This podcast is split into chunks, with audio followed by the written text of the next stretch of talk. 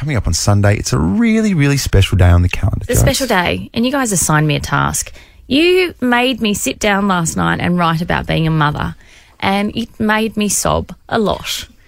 Um, but I think it's important to share it because being everyone, you know, paints motherhood as this perfect picture, and it's genuinely sometimes not. So I wrote about it. Do you want to hear it? Yes, please. Okay.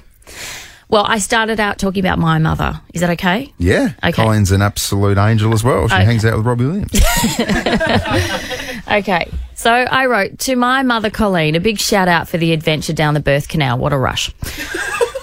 but also for showing me the mum that I want to be and I need to be. You're the first person I call when life gets beyond hard, but also the first one I ring when magic happens as well. You've been selfless and put us children first your whole life. Quite often to your detriment. So, my one wish as a mother is to be half the mum that you are. But let's promptly bring this back to me, Andrew. Classic. Yeah. Being a mum to four girls is definitely why I'm here living this life. Um, I know that for sure. And these girls have shown me a love that I could never have predicted existed. There are days, Andrew Hayes, when I'm a great mum. I'm present, I'm energetic, I'm patient, I'm kind, I'm funny, I provide meals that have more than two food groups. They're the good days. But there are days when I am much less than. I'm absent with work, I'm distracted, I'm snappy, I'm anxious, I'm emotionally fragile, and so much less than you deserve, my beautiful girls, even when you push all my buttons, every single one of them, even the last one. Those are the days that I dread because they're ridden with guilt, self loathing, and a sense that I've failed you. And they're the days that you will watch a lot of iPad. But I also want you to know it's important to make your own way and to push through the hard days and don't rely on someone else to pay the bills. That's why mummy's quite often not home. What I have realised is that I'm not isolated or alone in feeling like those days are just beyond because mothering is so freaking hard and beyond my ability sometimes. But what I promise you though, my babies, is that no one will ever love you as much as your mum. You're all quite literally a part of me. It's beyond unconditional.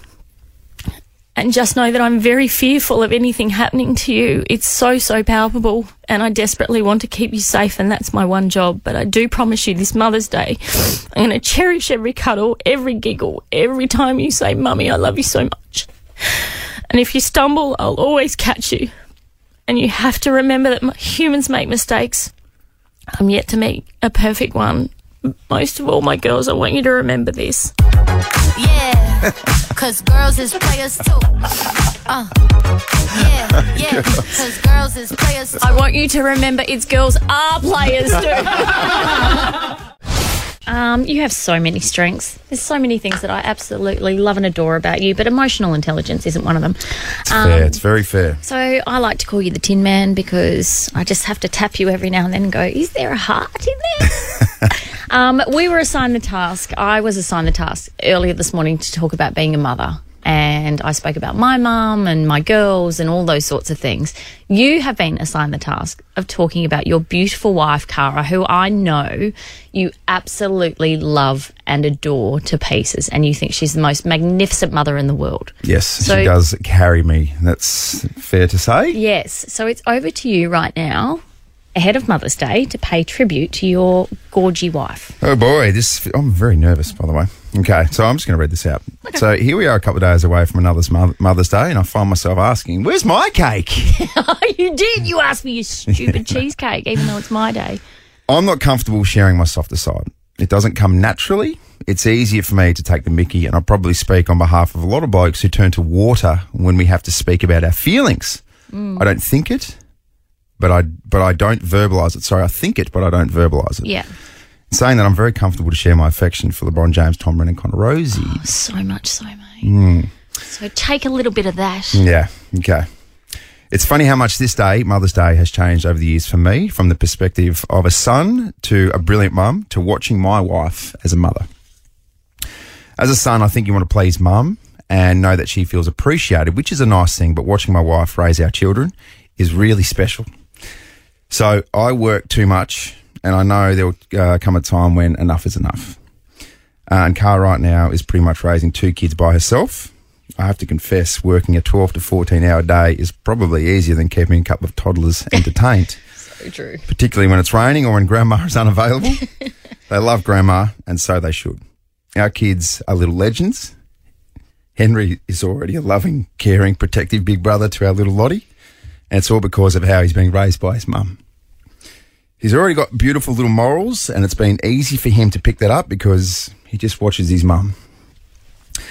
Our daughter Lottie is batshit crazy. she might have elements of her mum. She already has a big, beautiful personality, like mum, and she's in great hands with her big bro. I watched Cara give birth to our kids, and I thought I may have to shelf the old worst footy injury I ever had story. and now I realise how strong she really is, and not just from a pain tolerance point of view, but the ability to, to control kids when they're having a meltdown and reason with them to bring them back to normality. I should say it more instead of waiting for a designated day, but I'm very lucky to have a mum like I have and to have my wife Cara as the mother of our children. And boy, I'd be lost without it. there you go. Jesus. The hell's going on my eyes? Friggin' leaking. You want a hug? Someone got a welder to fix up these eyes, these leaky eyes. It was beautifully said. And I know that's exactly what's in your heart.